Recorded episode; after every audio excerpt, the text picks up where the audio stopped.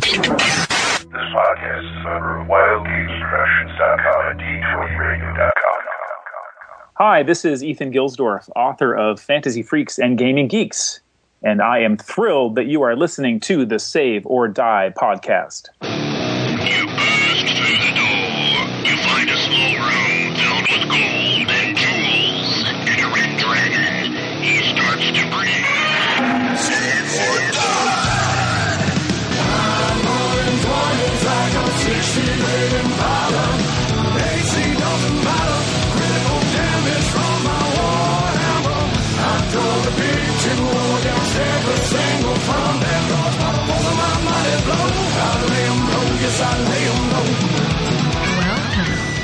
Save or Die podcast, a podcast about classic Dungeons and Dragons.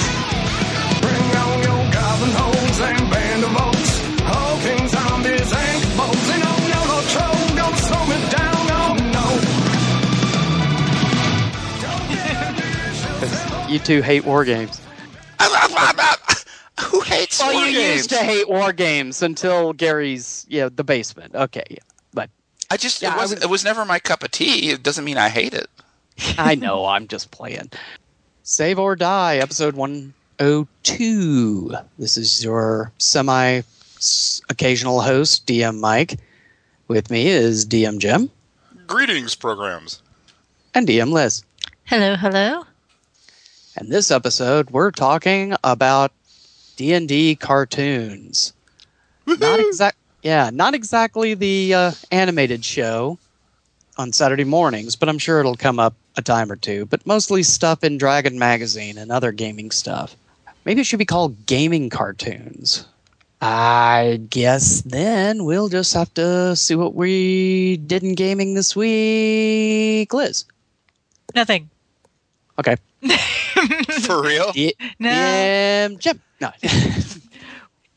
It's almost for real. Um, we, hey, we played papers and paychecks. It yeah, yeah, we did. Uh, you know, we got to the end of our adventure arc, and so virtually all of yesterday's session was basically me going through the notebook and tallying up all of the Loot. gem stuff. Yeah, all of the loot, the gems, the jewelry, the random coins, the magic items. You know, Magic items we hadn't identified yet, so we identified them. Yes, you know, so, you know, getting all of it together, adding totals together, figuring out how many shares it has to be divided into, and da da da da da da da. And that Paying our crew. that was almost all of the game session. But we had a little bit of time left afterwards, so we did the a side adventure, so to speak, um, that Mind Flayer Oracle, who helped us towards the end of the temple adventure, and we had made a promise in exchange for its assistance to take it back home or wherever. No, help, So- help me out because I've never played in a Spelljammer setting. Mind flayers aren't kill on sight in Spelljammer, right? Not exactly. I mean, they're not the sort of race that you'd want to get all cozy with. You give them a warning, then kill on. sight. yeah. Um, they're they're still, if I remember, if I recall correctly, they're still considered a little more automatically evil than, say, beholders are in Spelljammer. Um, yeah, but no, like not like in a traditional dungeon because a tr- traditional dungeon, somebody says doppelganger or mind flayer, and you're throwing the spell before you even think.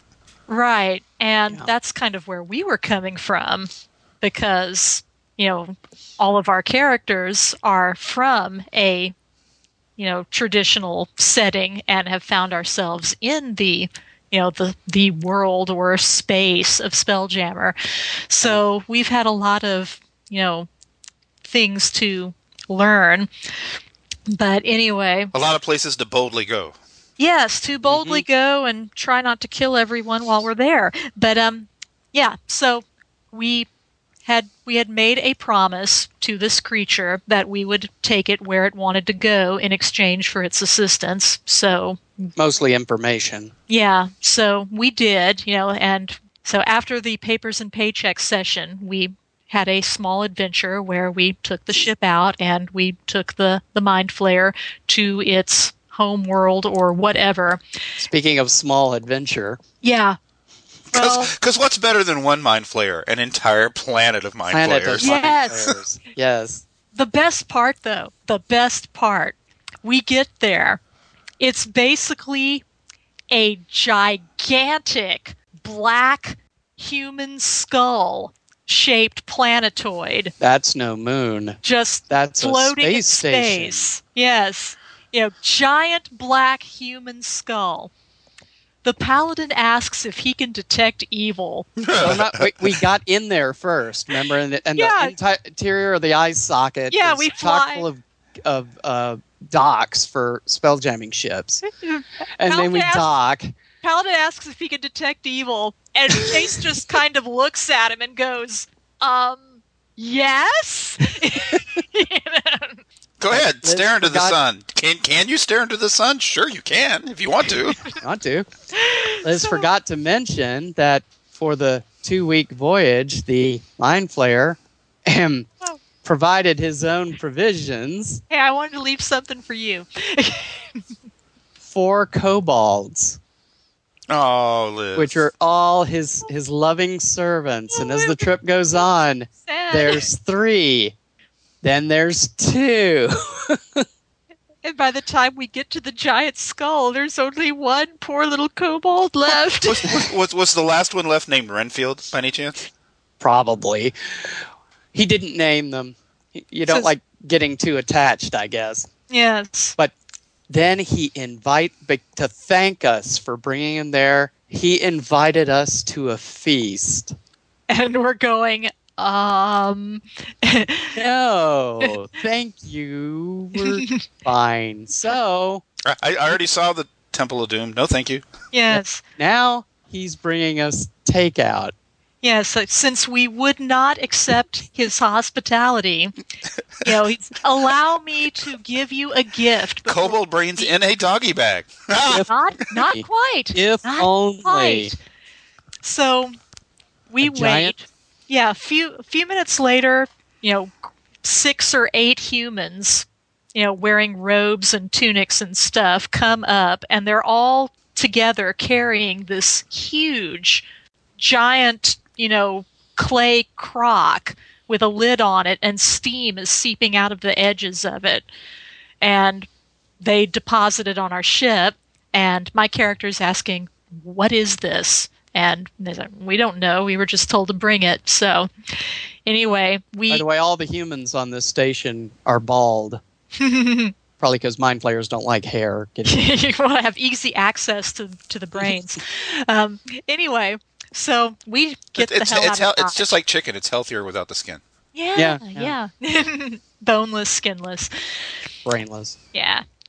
So we we take off, and as soon as you know we're pretty much out of sight of the giant floating skull, the paladin takes off the lid to see what's inside. It's a gi- it's a beholder. They have steamed and stewed a beholder, And And cut just- the top off his head. so you Oh, can see the So- brain inside. So did your magic user just go? Everybody back off! Here are my component spell components for the next year. if only. no. No. we threw it off the ship, and then my character fireballed it to be sure. It's like- they were probably they were probably ruined anyway after all the seasonings and spices and stuff that had been added to it anyhow. Although after she did, she thought, "Damn, I should have got a couple of the teeth to put in my necromancer bag." You've oh, well. already got two beholder teeth in your necromancer bag. That'd be two more teeth. That's two more beholders. Sindriana has a problem. I don't have a problem. yes, you she do. She can quit anytime she wants. Sure. Yeah, yeah. Anyway, So, So- yeah, there we go. unfortunately, that's our D and D gaming. No classic. Waiting for Teeman to get his new campaign together, hopefully, and maybe we can start popping in on that again. Sweet. So, what have you been up to? Oh my God! I just got back uh, this past week from uh, U-Con in Ypsilanti, Michigan, where uh, Yeah. I was invited to be a guest, and it was awesome. Uh, apparently U-Con is this Ypsilanti game convention that's a lot like CincyCon here in Cincinnati. It's been going on in one form or another since the 80s, but this year they uh, just added an OSR track. And a gentleman named uh, Ryan Thompson was put in charge of that, and uh, he recruited uh, me, Doug Kovacs, and Roy Snyder uh, from Goodman Games, and uh, Tim Snyder from Goblinoid Games, and a lot of the local old school crew up there, uh, Adam Muszkiewicz um, from the Metal Gods of Ur-Hadad, and we just rocked the place. We're, we're I Yeah, mean, that was a good episode. I, I really enjoyed listening to it. there was a huge Pathfinder presence there, and some of them couldn't help but filter into our games. I ran uh, two playtests of Mutant Crawl Classics, including an adventure that I hadn't publicly playtested for first level uh, adventurers, and they TPK'd twice. And my character funnel actually had some characters come out the other side, but the uh, first level uh, adventure I may need to retool a little bit because I, I've play tested it, but with my group who are used to how I run games. You know, stick it, poke everything three or four times before you try it. Yeah, Better yet, get someone else to poke it. get a henchman to poke it. So that that poor group, they uh, they they they complete they just made a couple of minor strategic errors early in the adventure and got and got outgunned and outmanned and just blown to shreds. And that was like an hour into it. And they they paid three bucks a ticket to sit at the game table. So I'm sitting there thinking, well, crap, what do I do now? Okay, I'm going to go out and smoke. I'll be right back.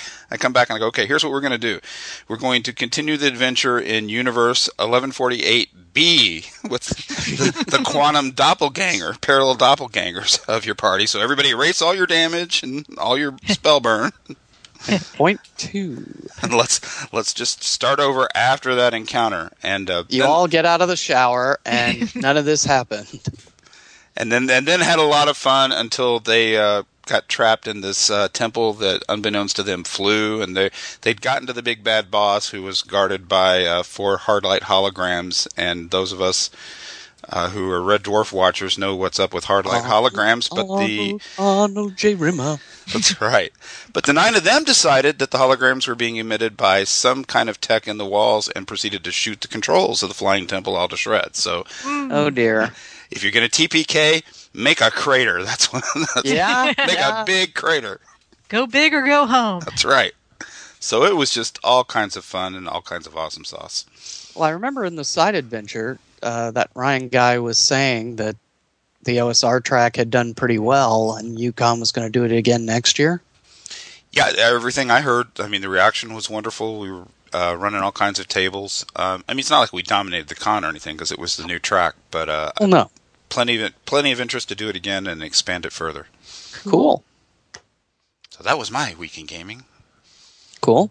My favorite thing about con games, I, I mean, like I was saying when we were off air, how you can have the best group possible, but you've still got that one guy, right? Mm-hmm. Well, both both my groups were awesome except for the one guy, right?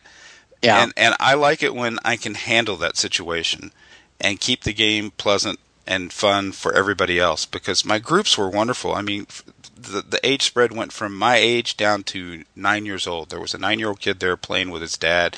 His dad was just there to support him. I'm like, bullshit. Here's some character sheets. You're playing too. So I was supposed to be eight people, and I ran it up to like ten or twelve.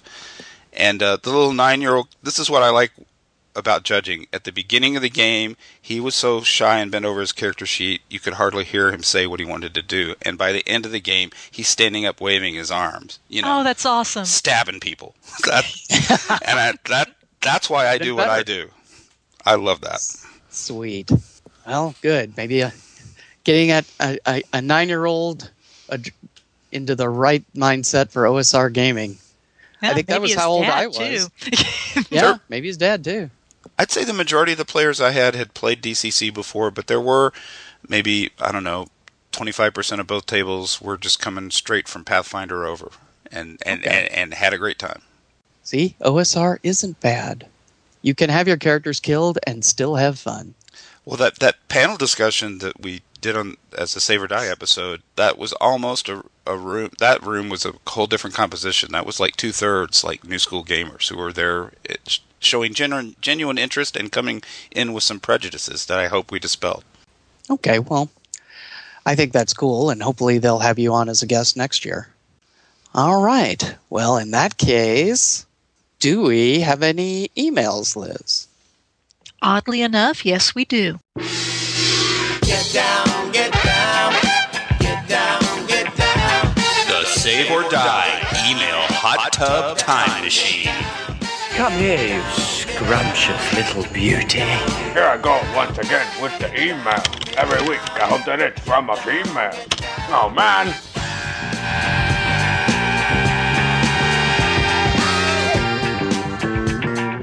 Uh, keeping it kind of light today. Um, only got two emails, but they're both pretty good size. Um, our first one is from Joshua DeSanto. Ah, Genius Loci. Yes, he says, Hey, Sod Crew, this is Joshua over at Genius Loci, and I hope this message finds you all well. I just wanted to put my two cents in on a letter you all responded to in the recent second edition of the email Hot Tub Time Machine. I believe the question was asked by a gentleman by the name of Jim Wolfe, but I could be wrong, and it dealt with the reality versus the fantasy of armor. While I prefer my Ren Fair and LARPing armor to be realistic, let it be known I do neither of these, but I do enjoy watching and attending. I have no such qualms in a game of pure imagination. I've never had to deal with the chainmail bikini, as most of my players usually played males. I have, however, had a ranger named Tars. However, in my recent games, which are primarily played by my nine year old daughter and her friends, Speaking I- of nine year olds. I have had to accept a great deal of fantasy over realistic armor. At nine, they want My Little Pony armor. For example, my daughter plays a human fighter, barbarian in name, named Barbara the Barbarian, That is awesome. who wears leather armor. If you would ask my daughter to describe what Barbara wears, she would describe in exacting detail Sailor Moon. oh, see, Liz, there you go. It's a leather mini skirt. Yeah. Her friend, who plays a wizard named the Physician, would describe the Fourth Doctor. Oh, that is even more awesome! So, Well, so parenting, you're doing it right. While I may wish and want them to be more realistic and in step with the traditional clothing of the period slash genre, I feel that in doing so, I take the most important element of the game away from them self conceived imagination. In my opinion, that is an important aspect of the game, and the share and the sharing of that self-conceived imagination with others and the mingling of many such imaginations inspires and grows the game into a living and breathing place of its own. I do not think this is limited to just children, and adults need this as well. As long as no one at the table is offended, and as long as the player in question is not using the chance to reinforce negative stereotypes or gender roles, I see no reason for anyone to disallow a player from running around in a chainmail bikini, a loincloth, or whatever the silver haired woman in heavy metal was wearing. Oh my! Not much. Thanks for another great show with episodes 96 and 97. Can't wait to hear more. Oh well, thank you for sharing that. Ni- nice to work in a Taarna reference in there. I at the end. Well, I again, I, I feel like it gets down to know your group, you know, and if your group wants armor to be extremely realistic, like there used to be a guy in my group, uh, Robert, who was part of the reenactment group we were in, and he was all about sword fighting and buying plate mail and helmets and everything, and he got really into detail describing what his plate armor looked like. Oh yeah, at one point he even he has family in Germany that he occasionally goes to visit, grandparents and such. And he would go to Germany say for Christmas, visit his grandparents while he's in and around Nuremberg. He would buy actual armor from an armorer in Nuremberg and bring it back with him. So that that was the kind of guy he was. That was how seriously he took his armor. but conversely, I didn't expect the re- everybody to do that to their characters. You know, if you want to do it, great. If not, that's okay.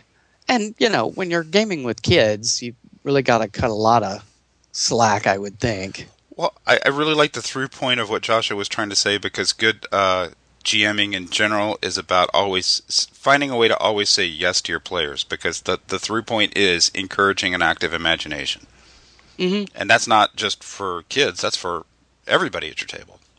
Well, it could be argued as an extension of the anybody can try anything, which I think is part of old school. You may not succeed, but you can try it. It's and it's the DM comes up with an arbitrary, you know, resolution method.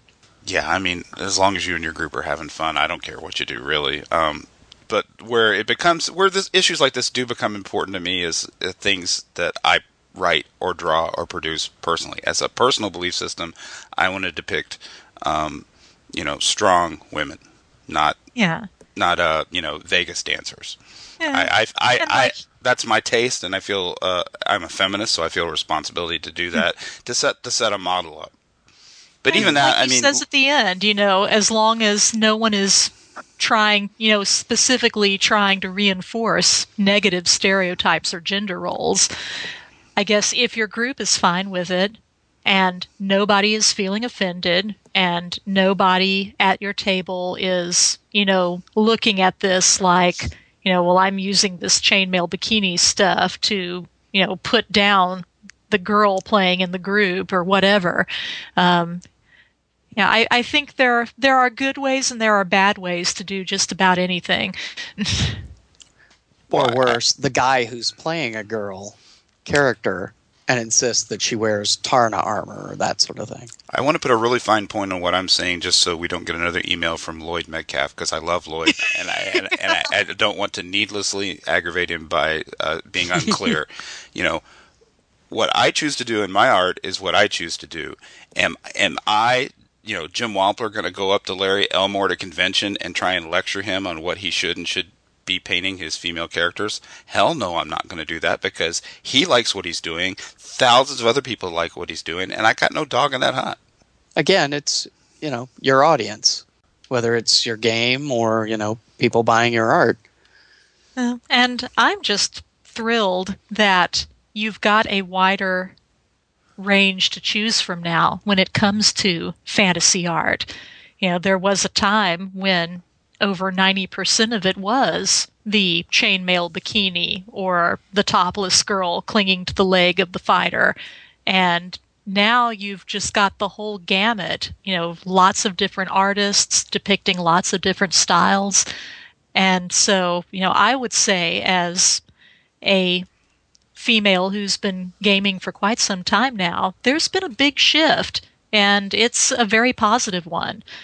You know, so I'm quite pleased. Cool.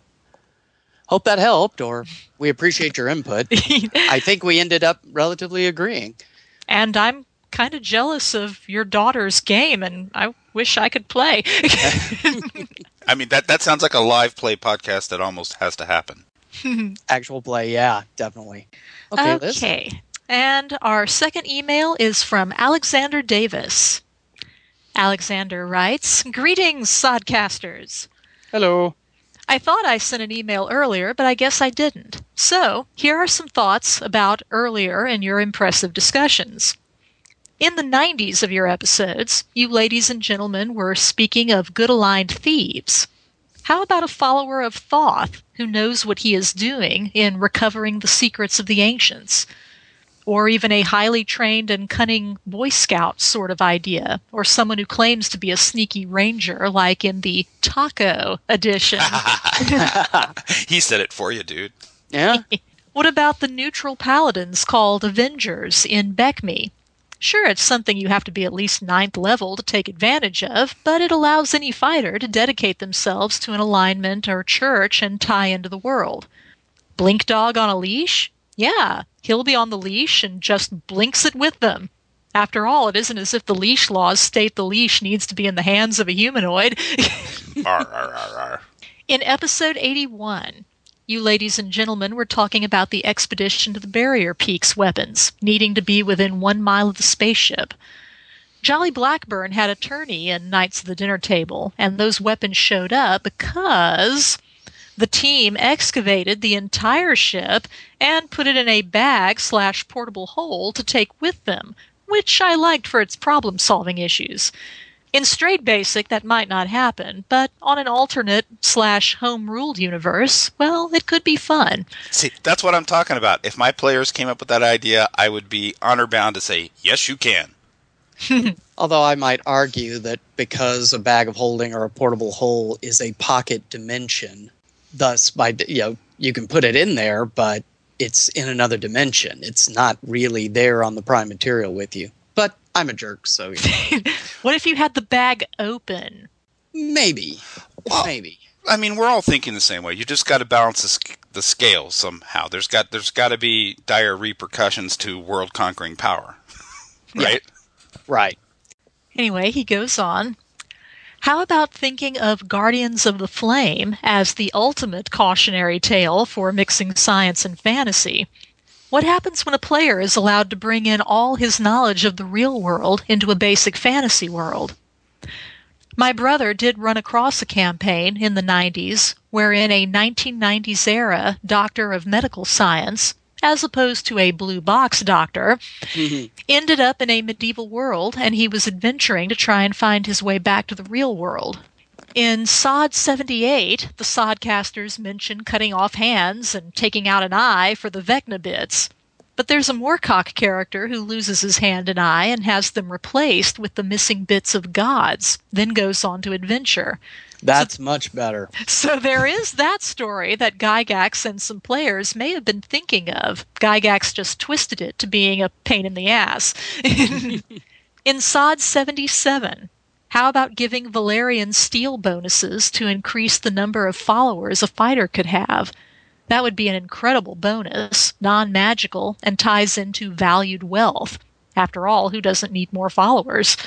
It doesn't increase their combat prowess directly, and for some it would be unvalued, but it could make the players seem more powerful to NPCs rather than just magic. Well, that's a lot of ideas you've thrown at us, Alexander. 20 odd episodes worth. oh my gosh, yeah. Hey, thank, Ah. thanks for listening and paying attention to us ramble on about all that crap. Now we have to remember it. Um, regarding the thief and the collection of antiquities in our 2E game a, couple of years ago, a guy joined for a while, and that's exactly what he did. His his thief was an archaeologist. It belongs in a museum. he just didn't mention that it was his museum. I was going to ask permission to put in a plug for a new uh, OSRE-ish flavored podcast I've started listening to that touches on one of these subjects. Okay. Um, having just come from U-Con, I discovered that Adam Muszkiewicz and a guy named Don Stroud have a brand new podcast that just started last m- month called Drink, Spin, and Run. And on the most recent uh, episode of that, they had Tim Callahan on, who's one of the DCC writers, and they put a very fine point on what throws people off about genre mixing in uh, D&D. Although you could fan it out to everything like that, and I think what they just what they talked it to was in the old days in the 70s it was more uh, science fantasy being blended than than hard science fiction. And that that didn't seem to cause anybody a problem. And they used as an example Star Wars. Star Wars is not really science fiction. It's just a fantasy that looks like science fiction because they're in spaceships. And I thought that was Yeah. just the, the the most excellent point that that that's that throws people much more less for a loop than if you're going through a dungeon and suddenly there are Nazis and panzer tanks. Something some, some very literal transposition. Yeah. Yeah, I could see that. Not that I have any particular problem with Nazis and panzer tanks showing up in a dungeon, but that's me. Yeah, suit to taste. All right. Well, Wow, I ground it all to a halt. Sorry. no, I was I was trying to think back on that letter to say, is there anything we didn't really discuss? Uh, we talks about Guardians of the Flame, Yeah, um, the um, Vecna stuff, the Moorcock character. right. and well, Moorcock then- did a lot of stuff that was taken for D and D. So yeah, I mean, could very well be the basis of the Vecna stuff. I forget who I was talking to. It might be John Peterson. I was saying that all the only way I knew to run an elf in when I started playing D and D was to run them like Elric, and he's like, "That's who they based elves on." Yeah, yeah, I remember reading that and playing at the World. That kind of the half and half, which is interesting since the El- Elric was originally designed to being the per- absolute anti Conan. And forget about chainmail bikinis. Any fantasy game is better with more cock. Yeah. And wasn't there something about? oh, come on. No, I'm, no. not ta- I'm not going there. Uh, Crispy did it best. yeah, as he often does. But a pale imitation. All right. Well, uh, we have a voicemail, do we not? Yes, let's play that. Hey, um, just a quick point, uh, the thing I noticed on the website. Uh, at the bottom right corner, you have some links to Leavenworth, and I'm not sure what the other one is. It's uh, links to realgamesnow.com. If you click on it, it actually goes to Great GoDaddy, so I guess the domain is it's expired. So, anyway, love the show, keep up the work, and that's it. Thanks. Thanks for the call. Um, well, you're the web guru. What? Oh, is that a buck I hear being passed? It is. Well, that's okay because I'm just going to pass it right along. um, thank you for letting us know that. I checked it and you're absolutely right. Those are carryover links in the sidebar from an older version of the website and they used to work they don't anymore and normally it would be five minutes work for me to go in there and just yank those out but uh, one of the other people with access to the website has made some code changes that i couldn't fix that easily uh, this evening as we record this but i will um, get in there and fix it and thanks for letting us know about it That's right. We want to keep on top of these things. we really do. uh, oh and see i did that without passing the buck to uh, vince at all oops Yeah. Yeah. You didn't even mention him. All right. Well, before we get into the subject of the show, I just wanted to give a quick shout out. Speaking of new shows and such, um, for any of our listeners who aren't getting enough uh, DM Glenn on Thaco's Hammer, he's doing two extra projects now. One is the Brainstorm podcast at brainstorm.info, and a YouTube channel doing a show called Old Man Grognard. I don't know the exact link on that one, but we will put them in the show notes. So we will and old man grognard does exactly what it says on the tin yeah, it's it's all Old Man Grognard telling you kids to get off his lawn, like we all enjoy doing. That's right. That's what the graphic says. It's got Glenn going, "Get off my battle mat, you kids." So keep up with what Glenn is doing because it's cool stuff. Yeah. All right. Well, let's head on into the show itself. What are you doing? It's game time. I think I play too much. People say it's weird. We should cut back. That's insane. Game, Mrs. Hudson, is on. Okay! Game on! Game on! Game on! Invite sent. Game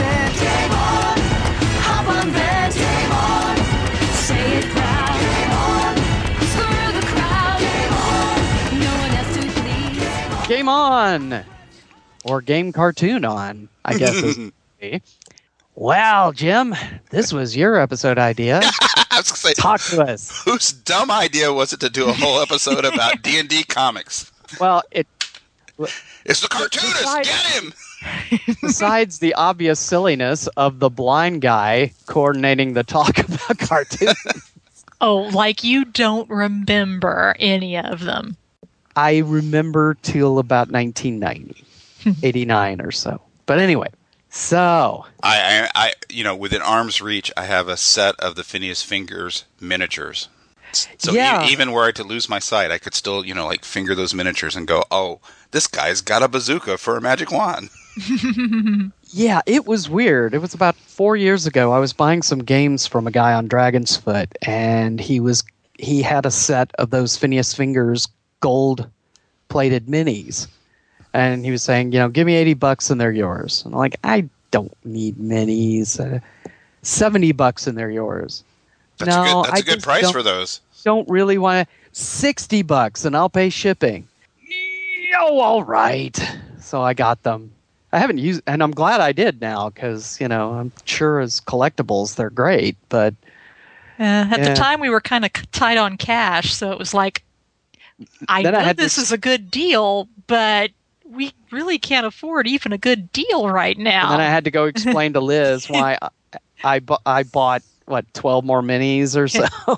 It's like, But they're right. plated. You of Like, all people okay, have one of the world's most understanding wives about that kind of thing. I say, do. okay, as long as you're cool with us eating peanut butter and ramen for the next week, then Not at the same time. Dude, I. I mean, they're too. Ex- when, when and if they pop up on eBay, they're too expensive for me now. I got mine because uh, I last Christmas I decided to give Tim a, uh copy of the DCC rulebook because I was trying to interest him into maybe writing some stuff for that system. And he and you know that big ass book. He's just like, oh, well, I didn't get you anything. Hang on. And he comes over with this little Vietnam. Uh, war era cigar box that he's been toting around forever. He goes here, and he gave me a set. I'm like, that was cool. this is like the best Christmas present I ever got in my whole life. Thank you. Aw. Well, cool. But So- yeah, no, we got him. My premise is- that I based this all on was people uh, are, who are of the generation who collected Dragon magazine can generally be determined by when they started collecting Dragon magazine by what their favorite comic was because most of us first thing we did when we got a new issue was flip it open to the back and read the comics just like the Sunday paper. Mm-hmm. Yeah. My fave was What's New with Phil and Dixie easily. yeah. And I was young enough to really think that maybe this issue it could be the Sex of Dia Dia. maybe. Well, do we want to start with our favorites or try and cover them in chronological appearance order? Uh, let's do chronological first, and then we can talk about faves. I think. I are you are you a strategic review guy? Uh, no, I started collecting Dragon when it was in the 40s, so I didn't actually start with strategic review. That's something I came to later. I thought maybe you just had studied it as a war gamer more. No, no, I. At that time, if somebody else wasn't buying them and letting me read them, I didn't generally get to look at them. I You was know. going to say, you kind of um, collect them now, don't you? Oh yeah, yeah, I've got a bunch of s- strategic reviews. well, Um, you're a professor, you're a smart guy. I just was hoping you were an expert on strategic strategic review because the first comic that appeared in a TSR publication was in strategic review, and it came over to the first couple issues of Dragon called Dirt, and it's just a little simple three panel cartoon, but it's only ever credited to just plain Jake. And I was hoping maybe I bet Jon Peterson would know if you knew who Jake was. I mean, was that Not a clue. Gary Jaquet? Who who who was Jake? not a clue. I fear. Well, we'll just skip over that one because it was lousy anyway. but it was first.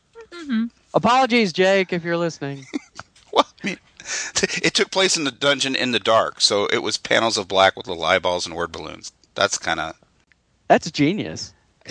yeah, of a sort. As sort. far as ease of ease of having to draw, that's that's awesome.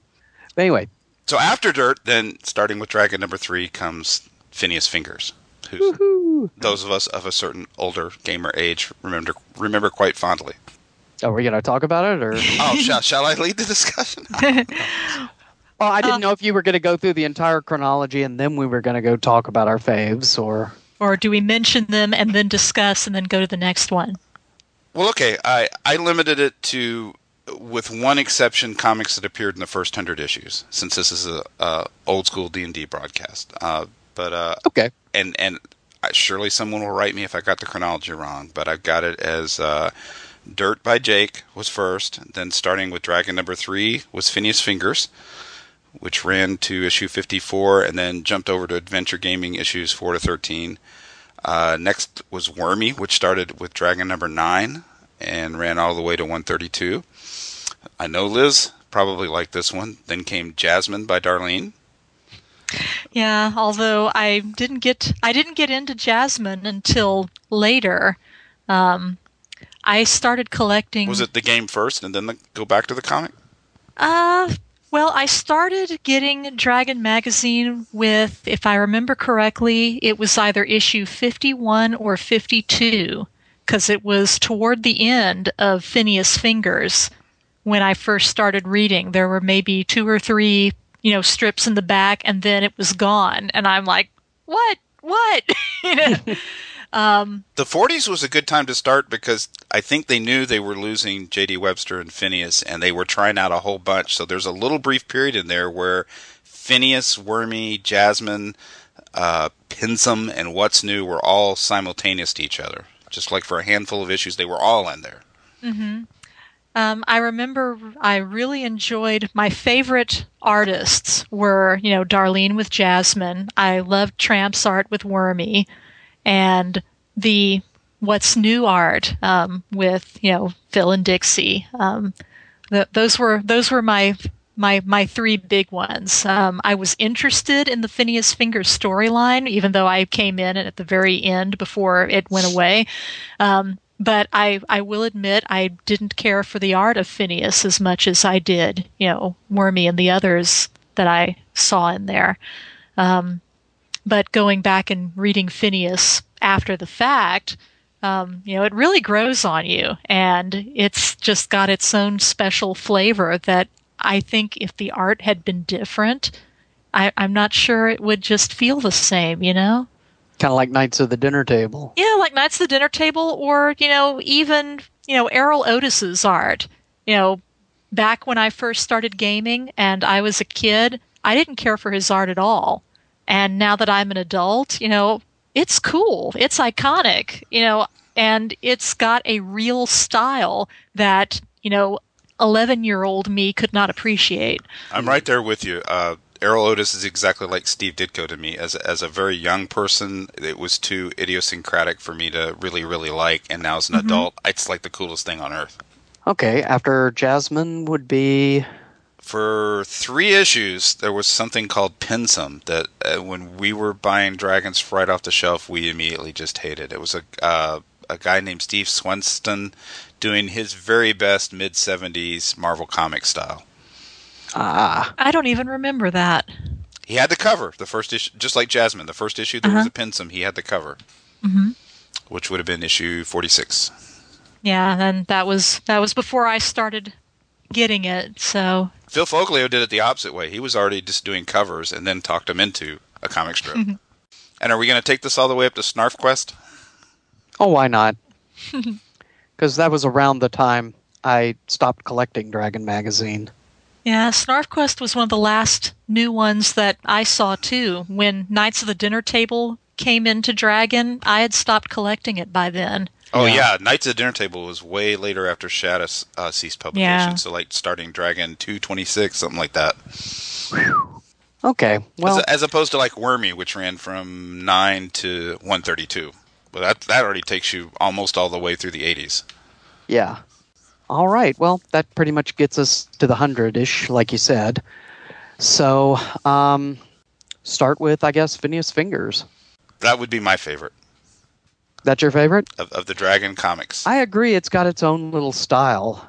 Um, Uh, um, reading back the the the older issues of Phineas, you know, in the collection, I don't know if I would have appreciated it as much as I do now if I'd been collecting, you know, back around 11 or so. Reading it as an adult, you know, I'm seeing the Monty Python references, I'm seeing all these in jokes that I just would have totally missed out on, you know, reading it as a kid. You know, I I've I love Phineas now. I don't I really don't know that I would have gotten the full the full experience of Phineas as an 11 or 12 year old reading it. it, it part of what I liked. It was the first cartoon that I felt really was being drawn by somebody who played D and D. Bingo! If that makes any sense. You beat I mean, me to it. I was going to compare and contrast Phineas Fingers with What's New. Both strips I love, but what you just said is why I prefer Phineas. Ah, yeah. I mean, this is obviously somebody who's played a lot of D and D and knows kind of the little idiosyncrasies within the system, and at least the old versions. And and not just D and D, towards more your gaming style preferences. Somebody that was in that generation that played hardcore war games and D and D, both. Yeah, yeah. Like I said, just had uh, and the evil wizard Cask, who is featured in there. I wonder who that would be.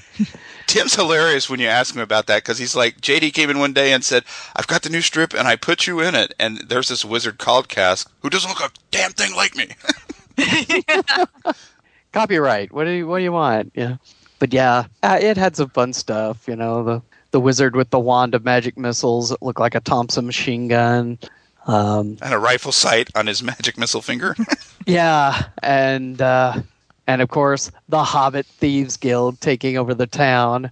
I the the one that sticks in my mind is the one of the you know they the town hired a anti paladin to come in to clear out the Hobbit Guild. And it said after the anti paladin rode through a crowd of small children, his saddle mysteriously came loose on the horse, where he fell into the city fountain and fell onto his sword and dagger 137 times. Unfortunately, he was not to be saved. Bad luck. tell you my favorite joke in the entire run of Phineas is three or four episodes after the dragon has shoved the paladin off the edge of the cliff by going, "Look, there's some treasure," and the paladin, dumb paladin, looks over the cliff and he just knocks him over. Like three episodes later, the paladin they go back to him and he's just climbing back up to the edge of the cliff, going, "You big liar! There was no treasure down there." Are you sure? I could have sworn I saw it. But you you talked about why Phineas holds the special place in my part in my heart. I mean, Phil Foglio is a genius. What's new with Phil and Dixie? Awesome comic. Phil didn't write that comic t- to me like he did a lot of gaming. I'm sure he did. He must have because he was doing D and D comics. But it was kind of like the outsider looking in, writing voice. And J.D. Webster was clearly one of us. Phineas was written and drawn by somebody who was like one of us, and that comes out in the strip somehow. Does that make sense? Yeah, and I have no idea if it's true or not, but I do. I agree with you that while I think Phil Foglio was a gamer, he may have been one of those that just never liked D and D. But hey, you know, Dragon's a paycheck. What do you? Well, funny is funny. His strip is hilarious. oh yeah, yeah. That was that was my favorite. Is you know all the different coverings, especially when they would make fun of, obviously make fun of certain games without actually calling them the real names. Something that Knights of the Dinner Table does still to this day. And I just liked his style. I mean, I really enjoyed later when I was reading Robert Asprin's Myth Adventures. And I think it was around book three or four. He started doing all the illustrations in the Oh book. hell yeah! And and And a I was- comic a comic novelization of the first book. Yeah, I'm like, this is awesome. This is just awesome. That's my fave. What about you, Liz? Um, Phil and Dixie had been my favorite as well. Um, I always thought they were they were really funny, Well done. and You chose correctly. No. you know, and like I said, I think I think the 11 or 12 year old me would not have had the appreciation of Phineas that the 45 year old me does now. Um, at the time, I hadn't seen any Monty Python stuff. I wouldn't have gotten any of those jokes. I mean, I would have thought they were funny, but I wouldn't have realized, hey, that's Monty Python. You know, hey, he's kind of, you know, making a reference to Get Smart here. You know, all that stuff, you know, would have just gone over my head. But, you know, I could get Phil and Dixie and talking about the different games, talking about the Tolkien estate with the gold, the circular band. it's like, yes, we can't say ring at TSR. We have to say the circular, Circular band. band. Yes, the phone is circular banding. um, Well, J.D. Webster got in his shots at Tolkien. Ru- uh, Ranger Rupert, who has the sword that was broken in twain, and he draws it out, and it's half a sword. He goes, "Oh, damn! I forgot to get that fixed. I forgot to get the elves to fix that." Ah, Do yeah. you, I forget that there's an age difference between us of eight or nine years. So, do you hmm. think being ten when these things were coming out affected your opinion of Wormy? Because I always adored Wormy right from the start. I loved the art of Wormy. Wormy and was I always beautifully done. Yes, and I always read Wormy. I didn't understand what was happening a lot of the time in Wormy, but I would faithfully go and read it and try to figure out, you know, what's with all the floating pool balls? You know, like, what's going on? Okay, are they gaming an RPG or a war game or are they playing pool? Yeah, I'm not sure. Okay, now we're totally away from that. And what? Yeah. Although I did, put, you know, it was only recently when we were getting ready for this episode that I realized that the black winged panther that the wizard wrote in one of the issues I saw was named Solomariah, which is Chris Gonnerman's web name. And I always wondered where he got that from. And it's like, oh, yeah, okay. He got it from Wormy. Aha! So, Yeah, Wormy was not about as as much about being funny as it was about these sort of humorous character studies. And uh, Dave Trampier never ever did a recap, hardly ever. I mean, like in the first couple episodes, he he did a, did a, a nod to that, but you had to keep up with it, or you never even keeping up with it. Sometimes it was hard to figure out what was going on. Okay, so it wasn't just us. Oh no, you could But miss yeah. a couple issues and go, well, where's this wizard coming from, and why is he floating, you know, in the Mhm. astral plane? Oh well, because Yeah. two issues back, he got his ass kicked. Yeah, and I think that was also part of my problem when I was first getting Dragon. I didn't have a subscription and I wasn't getting them regularly. Yeah. So there would be big gaps in my Dragon magazine collection. And so I'd read, say, you know, Wormy in issue 51, and then the next issue I had was issue 56. It's like, I have no idea what's going on, but it still looks cool, you know. Which I guess was part of the appeal of the um, What's News is they were almost always self encapsulating. Yes, Yeah. yes. Do Um, do do a topic, do all the jokes for a page, get in, get out. Right. So if you miss an issue, it's not a big deal. Liz, you just reminded me of one of my favorite Tom Wham cartoons. It was a house ad in the Old Dragon. It's got two of these Tom Wham aliens with their flying saucer parked outside a, a hobby store that has a sign that says "Sold Out a Dragon," and they're poring over this map, going, "Oh, the next hobby store is 18 trillion light years away. Maybe we should try this black hole." yes, don't miss out. Get a subscription. I, I didn't put it in the show notes. We should talk about Tom Wham because he actually had a couple of uh, cartoons that appeared in support of the games. There were a couple of old uh, SNIT cartoons and Awful Green Things from Outer Awful Space. green things. Yeah, that's true. Uh, I loved his art when he would do the art for some of the in magazine pullout games, uh, like In Search for the Emperor's Treasure, stuff like that. Flight of the Boodles. Mm-hmm. I mean, cool, cool stuff. his art carried the humor in the depiction of the characters. Does that make sense? Oh, yeah. The little banana guy, the little banana shaped guy who's just one of the aliens on Awful Green Things from Outer Spaceship. Or yeah, well, I mean, he did several of the strips in the Dungeon Master's Guide for a certain advanced game that's Taco. but is certainly of the era. So it Jasmine? seems, seems like we're kind of all in agreement on uh, Phineas Wormy and what's new. Yeah, I would think I would have liked Jasmine, but I never got enough issues to really keep with it. I mean, it it, it appeared was only around a few issues and then went away. Although, I, if I remember it correctly, it was almost like you had a drawn picture and then a lot of text. It was Right. Darlene kind of trying to do the old Prince Valiant thing, where it was like illustration and narrated text box. Sort of Steve Canyon-y or Yeah, yeah. that sort of thing. Yeah. Uh, and um, I don't know if anyone listening is familiar with this comic, which um, uh, put out independently by a guy named Mark Oakley, but it was called Thieves and Kings, and you can still you know see it online um, if you look for it. Um, but he did a lot of the same sort of thing with a lot of text, you know, married to you know comic style illustrations and he had some great page layouts, you know, especially in some of the earlier issues of Thieves and Kings. Um, but yeah, I'm pretty sure you can um, you can find them online. I just need to just need to get you the the web address. But yeah, he does the same kind of thing, and it's it's cool stuff. Well, thank you for reminding me for what I should have said at the top of the show because we're talking on a podcast, which is just our voices about comic strips, many of which appeared 30 years ago. So, what good does that do our listeners? In the show notes, we'll have links to there are places online where you can read the entire canon of Phineas Fingers, almost every episode of Wormy. All, uh, Phil Foglio himself has put up all the old What's News. And uh, we haven't gotten to Snarf Quest yet, but that you can still buy that collection either on eBay or for or directly from Larry Elmore very cheaply. And we'll put all Don't that worry. on the webpage. Yeah, don't worry, we're taking care of you guys. Although speaking of uh, SnarfQuest, I mean, like Crispy. If if if somebody Crispy's age is listening, they don't know the hell about Phineas quite true, Fingers. quite true. Um, so we'll we'll give you all those access. Don't worry, we got your back. Yep. don't worry, Home Slice. anyway, Yeah. Don't do- SnarfQuest.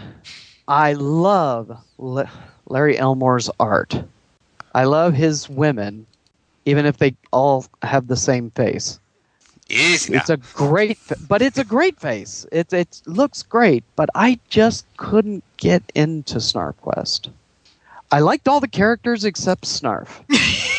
Just take the snarf out of Snarf Quest. That's right. I like the Oh, little wow. robot. I like the barbar, the warrior chick. I just didn't like Snarf. I'm with you because I know it was enormously popular. Obviously, it ran for a long time and it was good enough to have a collection and a couple of RPG books written about it. And uh, Knights at Dinner Table has been reprinting, or they start out reprinting some lost episodes, and Larry's continued to strip to this day in the back of Knights at Dinner Table. So, to some people, it's the be all end all. I, I didn't ever get it. Yeah, I. I mean, if you like it, wonderful. Uh, I just couldn't quite get into it. I guess it may be, you know, residual trauma I suffered from Thundercats. snarf. and and that you know I hear snarf and my my mind just seizes up, going no. snarf, snarf. Well, Liz, you're an artist and I'm an artist. So, what I find really interesting about what Larry Elmore did with Snarf Quest from an art point of view is he's primarily a painter, managed to take his style and do pen and ink. And not everyone can make that switch easily. Uh, yeah, that's very true. Um, I mean, I'm I predominantly like to do line work, and when I took watercolor for my degree, that was really hard for me. And I, you know, I incorporated the line work into my watercolors, so you kind of had a sort of weird comic booky style even there too. Um, I didn't ever take oil painting, but I think that would have been very difficult for me. I would have I would have figured out a way to put lines in there as well. I, it, it strikes me because, eh, for me personally, my fine art, oil painting, and my Bigfoot cartoon art are completely compartmentalized from each other. They're, they're, I, they're, I like the I like the lines. I just love them. Well, it's not Dragon Magazine, but can I throw in an honorable mention? I suppose. From Space Gamer, I really enjoyed Murphy's Rules. Oh, you know, if I'd I been read more the diligent, collection. I'd put that in the show notes if I'd been more diligent. Yeah, well, that's okay. Um, I, I just loved and it was usually one panel cartoons bringing up a rule that uh, from a particular game, usually role playing games, but they occasionally did it for war games too. And usually the comic panel was showing the the rule being goofy. Like there was one where a guy was had his head on a on a block where an executioner's there with his axe, which has been blunted, and the guy with the on the block is grinning, and it said, you know, like in AD and D, an average uh, you know fighter will take three hits before um, being killed, even if he is totally unarmored and is a a straight target. See, that's what I'm talking about. That's gamer cartoons by a gamer. Yeah, yeah. And you know, there was others with like in Traveller where you had these sci-fi guys sitting in front of what looked like a 1930s radio, and the joke was that you know that Traveller science fiction adventure in the far future computers are not as capable as the computers we have today, which at that day was like Commodore 64 and it just did stuff like that little one panels talking about champions where an average person can fall from a three story window and walk and away walk away. stuff like that uh chival- it, it was chivalry and sorcery where you know uh unencumbered movement was like at 30 miles an hour and it had this knight wearing sneakers just racing down a hallway just stuff like that they have a um I don't know if it's available free online or not, but I know they sell some compilations of all the Murphy's rules, and I'll see if I can dig up a link to that on Amazon if there isn't a a freebie site somewhere on the net. But I always really enjoyed those. Out of that's the only cartoon out of Space Gamer that I think can think of that I enjoyed reading consistently. Dude, you just took me all the way back to the start of my brother's campaign when he, when we were so new to the game. He's just rolling up random encounters on a table, and so here we come across a brontosaurus in the middle of nowhere, right? and I, and I had a scroll with polymorph other on it, so I was being a smartass and polymorphed it into a puppy. And then we figured out we had like this 200 hit point puppy and started making money because we went to the we went to the tavern and said, you know, 100 gold a shot. If you kill the puppy, we pay you a thousand, and let people bang on this brontosaurus polymorph puppy. it reminds me of a story. I don't remember if it was Rob or Gary who told me about it, but something Lord Robilar did. He would like polymorph hydras and dinosaurs into like snails Oh yeah, garden slugs. and then put them in in the garden outside his tower. And so when enemies would attack, he just cast dispel magic. Way cheaper than a fireball. Yeah, and then suddenly like ah, these huge monsters, and so polymorph. Don't underestimate it. All right. Well, anything else we want to chat about, or should we move into random encounters? Let's do it. How many people want to kick some ass? There are, there are seven ogres surrounding you. How could they surround us? I had Morton Titan's magical watchdog cast. No, you didn't. A satanic fungus rises from the forest floor and says, "You're playing D and D. You're playing D and D. This whole apartment is playing D and D." Random encounters. I used to be a nerd, grew up in Random encounters. And according to the notes, now we're going to be talking about modern web comics. And I got nothing on that, so up to you two. I, I bet I know what Liz is going to say, but I'm interested Oh, in hearing wait. her answer. Oh, My favorite is Marvin the Mage. Okay, there, I got that out of the way. All right, go is, for it. is this a good time to explain why there's no more Marvin the Mage? Because nobody will pay me to do it, and people are paying me to write a bunch of other stuff. So I'm sorry, there's no more Marvin the Mage. But It's all about the Benjamins. I mean, the end of Finieous Fingers was when uh, J.D. Webster became a Navy pilot and later an airline pilot. So stuff happens. Yeah, and and doing cartoons isn't exactly what something you could do in the '80s when you're in the cockpit of a 747. You know. Well, I, I, Liz, back me up. Let me say something on the behalf of anybody who's done comic book art. When you meet one of those individuals, shake their hand because they love what they do. Because it's for me. I'm sure people are faster than me. Jack Kirby could do three pages a day. It's an entire day. It's 10 or 12 hours for me to do one page of comic book art, pencil, inked, and lettered. And that's for something you can read in 20 or 30 seconds. It's a lot of work. And, Yeah. And, and, and all the guys we've talked about have signed up for that because they love it. I rem- I read last year a book called Marvel Comics: The Untold Story, which is basically a biography of the company. It's a good book. I've read it.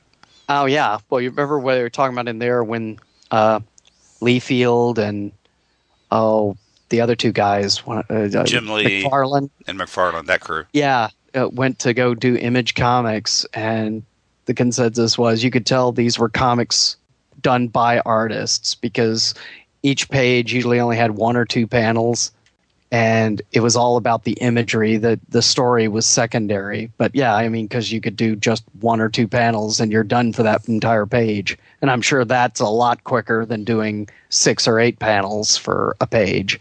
Well, yeah, and in like that kind of comic book style, the work's all divided up. There's a penciler, a writer, an editor, An an yeah. You're a tracer, no, and uh, a colorist and all that stuff. But the the comics that have appeared, the D and D comics we've been talking about, that's all one man shop stuff. Yeah, yeah. And and these comics we're talking about were before computers. I mean, I don't let I don't hand letter my cartoons anymore. I get in the computer and do it. All right, sorry. Over to you guys again. Modern web comics. I feel like I got overwound up about comics here. Sorry. Well, as you read the uh, Girl Genius stuff that comes on. Yeah. what is I- your what is your favorite D and D flavored comic web comic now? Oh my gosh. I'm not sure what my favorite is. I mean, I like Order of the Stick. Marvin the Mage. I also like Marvin the Mage. I thought you were gonna. I, I thought for sure you were gonna say Lemmy Adams. um, well, Even I'm though that not- one's pretty new. yeah, it is new. I don't I wouldn't have really exactly categorized it as quote unquote gaming, but it is a very cool webcomic, and so I will take this opportunity to tell everyone, you know, check it out. It's super cool. um, it, it's got a very, you know, 80s comic book style feel. And, you know, they, the artist works very hard, you know, not only to get the, the art style, you know, but he also has the backgrounds looking like those old newsprint comic book pages that start to yellow after a while. Um, so it, it's just it's really neat. He puts a lot of effort into into it, and it, it's a cool little thing. But I was trying to think of specifically RPG type um, web comics, and yeah, um, Marvin the Mage, Order the Stick. Uh, there's there's tons that are out there. I'm blanking on a whole bunch of them, but I, I can jump in with my favorite. A comic I adore and have followed for years called Erfworld, which is a little Guardians of the Flame. The premise is there's this uh, ne'er do well Kinko's employee who's the super game master of all time, whose his life is just crap. You know, junk car, crap job, and all he wants to do is game. And at the same time, there's this uh, other fantasy world called Erfworld where there's a uh, one of the bad guys is about to get his kingdom killed and his ass kicked, and he launches off a spell. And he launches off the spell for summoning the perfect warlord. At the same time, this guy is GMing a game for his friends and says he'd give anything to be someplace where all he could do is game, and he goes there. And uh, it's a deceptive comic. The artists have changed through it, but it, there's hundreds of episodes, so you can start from the beginning and read it like a novel. The uh, first artist who did the whole first book, it's I mean, uh, Parson Gotti, the guy who's the protagonist, is a uh, Rubenesque figure of a man, you know, and all the Erfworlders are about three feet tall. They're like little anime cartoon guys with just and ridiculous uh, metagaming pop culture. Everything's named after something in our world. So he can't figure out if he's really there or he's had an aneurysm and a coma and this is his dreamscape or what. But but the but the he, first thing he has to do is learn how this new universe works, and it's all based on gaming. That does remind me, though. I am blanking on the name of the webcomic, but it's basically all about these monsters that manage to get a hold of what is obviously supposed to be a an adventurer's D&D handbook. And now that they have, you know, they have the Oh, inside yeah. scoop on how Are you, adventurers are you talking act. about Rusty and Company? Yeah, it may be because they were so pissed off. You know, all of these adventurers always coming, beating them up, and taking their stuff. And then they found, you know, the book. And so they're all decided, okay, we're going to start doing this, you know, and I'm going to be this fighter, and I'm going to be this thief, and I'm going to be the wizard. And, you know, it's just their, it's their adventures now trying to make something of themselves. I'm not sure if it's the same comic. Rusty and Company stopped uh, publishing because they got a C&D from Wizards of the Coast, but it was a, a web comic I really liked that starred a rust monster, a gelatinous cube, and a mimic. And that was, and they they decided to be player characters, and they're going into the dungeon now. Uh, no, it, it that that wasn't it because one of them was like this female ogre or something, and um, Yeah, didn't she want to be the thief or something? yeah, she wanted to be the thief, but she was just this huge, muscular, you know, thing. It's like, no, you got to be the fighter. It's like, oh, I want to be the thief, you know. oh, I cannot remember the Well, name. as soon as we find a shadow big enough for you to hide in, we'll get right on oh. that. I'm sure someone is. Probably many people are going to write in. It's like I know that's that, you know. They're shouting at their pot iPods even as we speak. you know, it's blah, you idiot! It's blah. You know, We'll try oh. and put it in the show notes. Come, I thought for sure I would have had it linked on my computer, but I can't find it. I'm looking. It's like I've got it here somewhere. Let me consult the crystal crystal ball while you guys talk. That's right. Maybe your Google foo will save the day. But yeah, that that's one of my that's one of my favorites too. Whatever the name of that one is, and probably at, if you don't find it, I will figure it out at 2 a.m. after we've done the podcast. I'll wake up in the middle of the night. It's like ah, you know, Yeah, I'm, my Google foo is weak. oh dear. Ah, well. We'll see if we can put it in the show notes. Or I'll, I'll figure it out later and just, you know, it'll be you talking and suddenly you go, oh yeah, I remember. Do that, say that. Oh yeah, I remember the name is, and then it'll be my voice going, blah, blah, blah.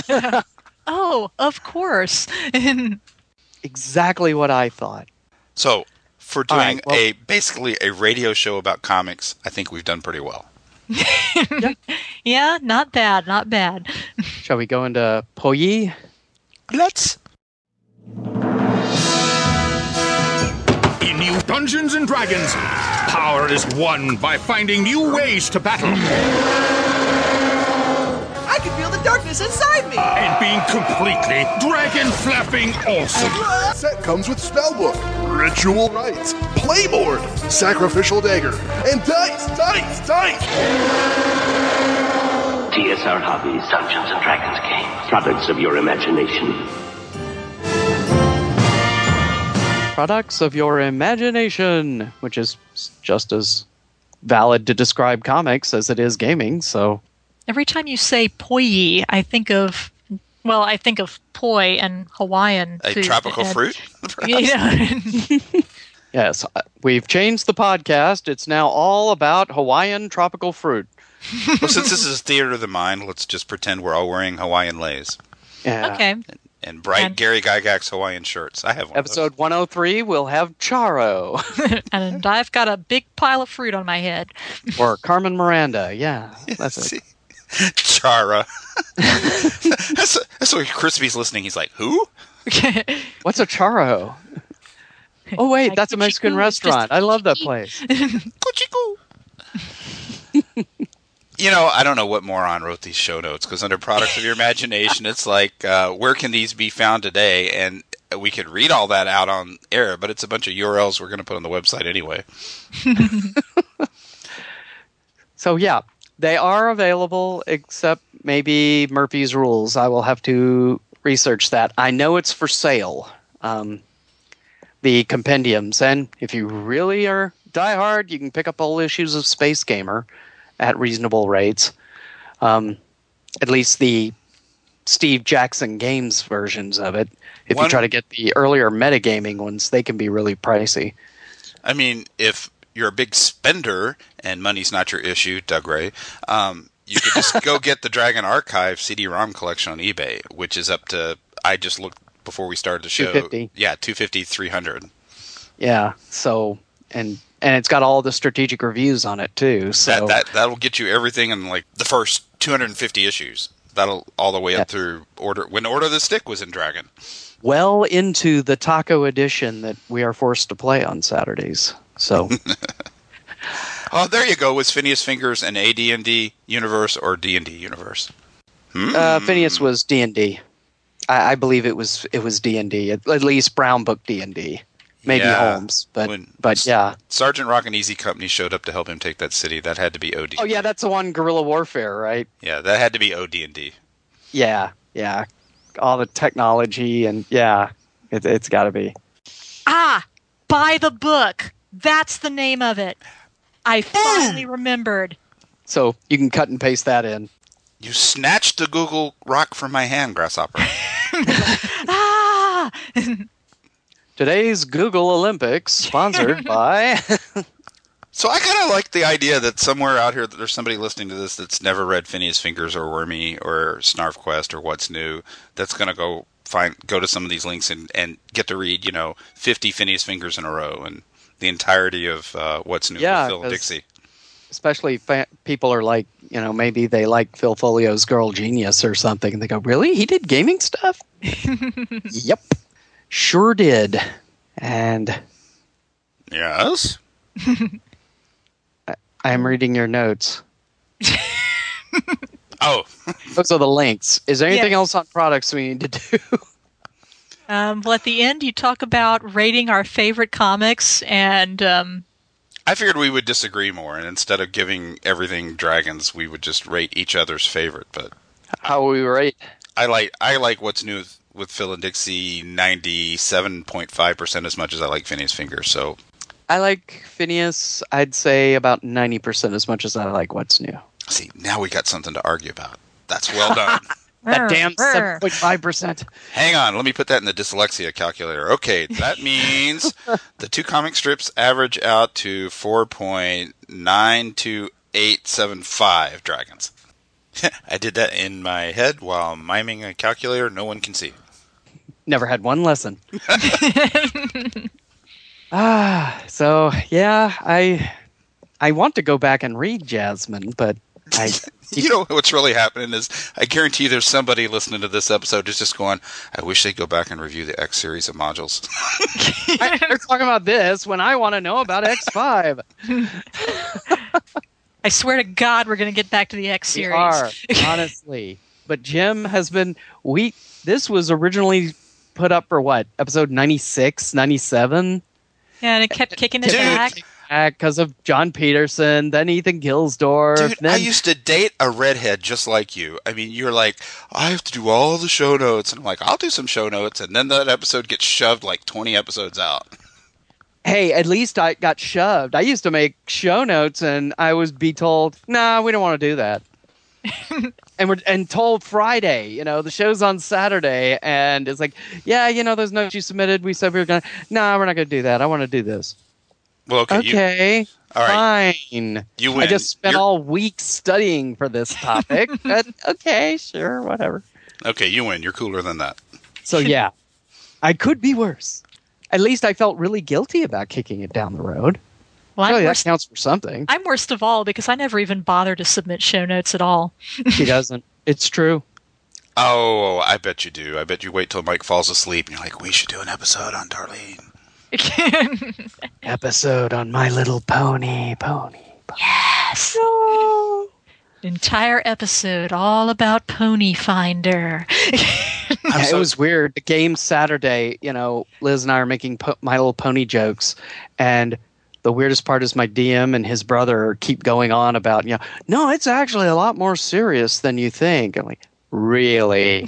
it would almost have to be. I'm so tired. I can't remember which podcast I'm on. Was this the one where the guy wrote us that there is a Pathfinder, My Little Pony book? Yeah. Um, well, somebody mentioned it on an email, and the guy, you know, the DM's brother in our gaming group had talked about it at one game session. I just thought he was just home brewing something, but then I found out, holy crap, it's a real book. I it's gotta- a re- it's got- real. I got to make sure it, it's available in print, but I'm totally buying that book as a gift for uh, someone at Gary Con this year, who shall Someone- rename nameless. Hmm, I wonder who. Is he an evil wizard? No. well, I don't know. I don't think so. Not to my knowledge.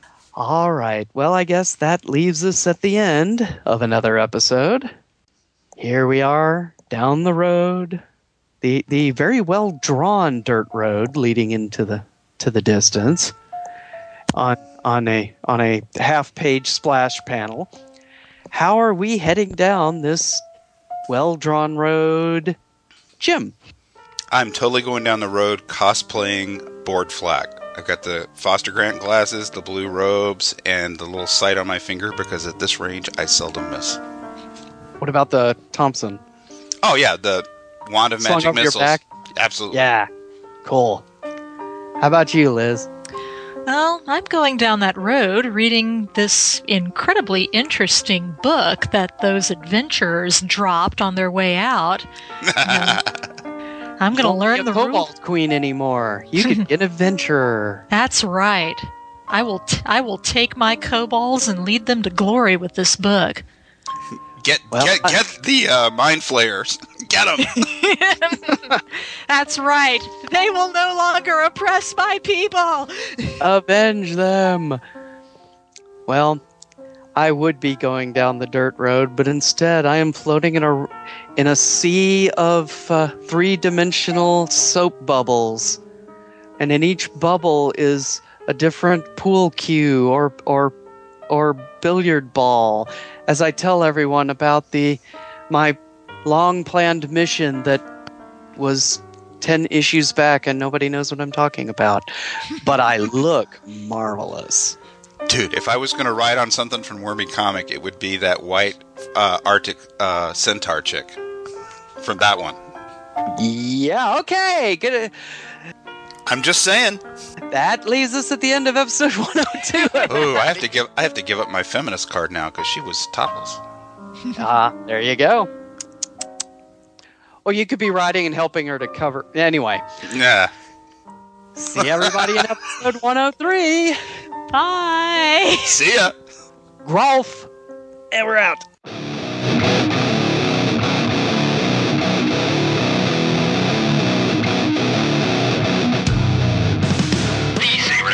podcast is a production of Wild Games Productions in association with D20Radio.com. The Save or Die theme music is provided by the band Mississippi Bones. You can find them at MississippiBones.bandcamp.com. Pink Big Erasers and Crowquill pens for tonight's episode were provided by the Cartoonist League of America. Cartooning for a safer world and a better tomorrow. Thanks for listening, and we'll see you next time on Save or Die.